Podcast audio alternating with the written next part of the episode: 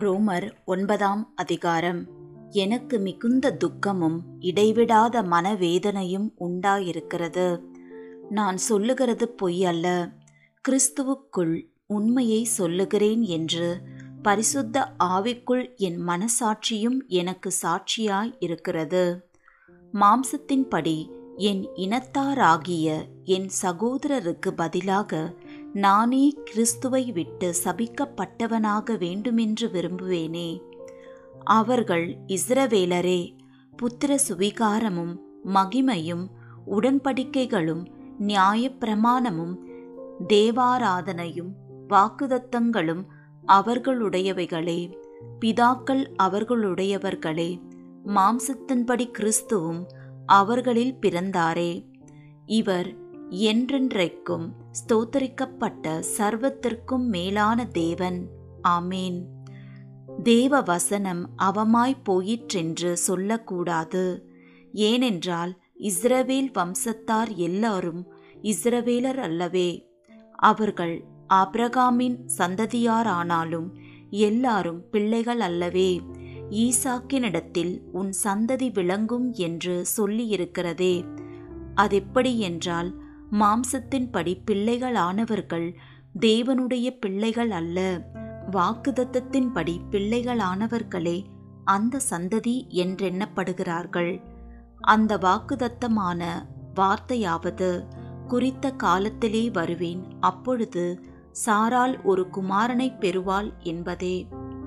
இதுவும் அல்லாமல் நம்முடைய பிதாவாகிய ஈசாக்கு என்னும் ஒருவனாலே ரெபேக்கால் கர்ப்பவதியான போது பிள்ளைகள் இன்னும் பிறவாமலும் நல்வினை தீவினை ஒன்றும் செய்யாமல் இருக்கையில் தேவனுடைய தெரிந்து கொள்ளுதலின்படி இருக்கிற அவருடைய தீர்மானம் கிரியைகளினாலே நிலைநிற்காமல் அழைக்கிறவராலே நிலைநிற்கும்படிக்கு மூத்தவன் இளையவனுக்கு ஊழியம் செய்வான் என்று அவளுடனே சொல்லப்பட்டது. அப்படியே யாக்கோபை சிநேகித்து ஏசாவை வெறுத்தேன் என்றும் எழுதியிருக்கிறது. ஆகையால் நாம் என்ன சொல்லுவோம்? தேவனிடத்திலே அநீதி உண்டென்று சொல்லலாமா? சொல்லக்கூடாதே. அவர் மோசையை நோக்கி எவன் மேல் இரக்கமா இருக்க சித்தமா இருப்பேனோ அவன் மேல் இரக்கமா இருப்பேன் எவன் மேல் உருக்கமா இருக்க சித்தமா இருப்பேனோ அவன் மேல் உருக்கமா இருப்பேன் என்றார்.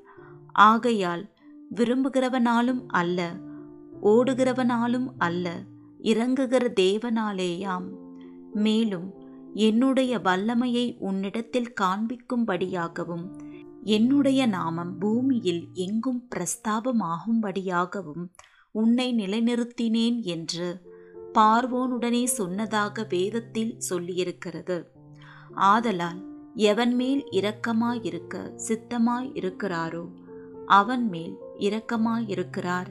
எவனை கடினப்படுத்த சித்தமாயிருக்கிறாரோ அவனை கடினப்படுத்துகிறார். இப்படியானால் அவர் இன்னும் ஏன் குற்றம் பிடிக்கிறார்? அவர் சித்தத்திற்கு எதிர்த்து நிற்பவன் யார்? என்று என்னுடனே சொல்லுவாய். அப்படியானால் மனுஷனே தேவனோடு எதிர்த்து தர்க்கிக்கிற நீ யார்?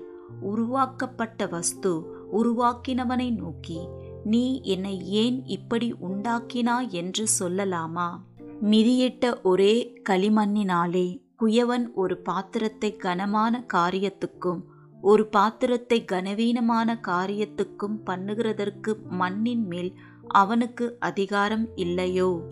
தேவன் தமது கோபத்தை காண்பிக்கவும் தமது வல்லமையை தெரிவிக்கவும் தாம் மகிமைக்காக எத்தனமாக்கின கிருபா பாத்திரங்கள் மேல் தம்முடைய மகிமையின் ஐஸ்வர்யத்தை தெரியப்படுத்தவும் சித்தமாய் அழிவுக்கு எத்தனமாக்கப்பட்ட கோபாக்கினை பாத்திரங்கள் மேல் மிகவும் நீடிய சாந்தத்தோடே பொறுமையாயிருந்தாரானால் உனக்கென்ன?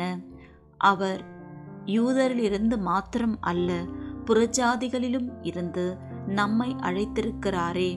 அந்தபடி எனக்கு ஜனங்கள் அல்லாதவர்களை என்னுடைய ஜனங்கள் என்றும் சிநேகிக்கப்படாதிருந்தவளை சிநேகிக்கப்பட்டவள் என்றும் சொல்லி அழைப்பேன்.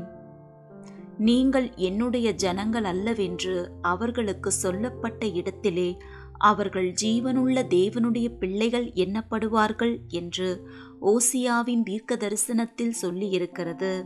அல்லாமலும் இஸ்ரவேல் புத்திரருடைய லக்கம் சமுத்திரத்தின் மணலத்தனையாயிருந்தாலும் மீதியாயிருப்பவர்கள் மாத்திரம் ரட்சிக்கப்படுவார்கள் என்றும் அவர் நீதியோடே சீக்கிரமாய் தம்முடைய காரியத்தை நிறைவேற்றுவார் கர்த்தர் பூமியிலே சீக்கிரமாகவே காரியத்தை நிறைவேற்றி முடிப்பார் என்றும் ஏசாயா இஸ்ரவேலரை குறித்து சொல்லுகிறான். அல்லாமலும் ஏசாயா முன்னே சொன்னபடி சேனைகளின் கர்த்தர் நமக்குள்ளே ஒரு சந்ததியை மீதியாக வைக்காதிருந்தாரானால் நாம் சோதோமை போலாகி கொமோராவுக்கு ஒத்திருப்போம். இப்படி இருக்க நாம் என்ன சொல்லுவோம்? நீதியை தேடாத புறஜாதியார் நீதியை அடைந்தார்கள். அது விசுவாசத்தினால் ஆகும் நீதியே. நீதி பிரமாணத்தை தேடின இஸ்ரவேலரோ நீதி பிரமாணத்தை அடையவில்லை. எண்ணத்தினால் என்றால் அவர்கள் விசுவாசத்தினாலே அதை தேடாமல் நியாய பிரமாணத்தின் கிரியைகளினாலே தேடினபடியால் அதை அடையவில்லை. இடறதற்கான கல்லில் இடறினார்கள். இதோ இடறுதற்கான கல்லையும் தவறுதற்கான கண்மலையையும் சியோனில் வைக்கிறேன். அவரிடத்தில் விசுவாசமாய் இருப்பவன் எவனோ அவன் வெட்கப்படுவதில்லை என்று எழுதியிருக்கிறபடி ஆயிற்று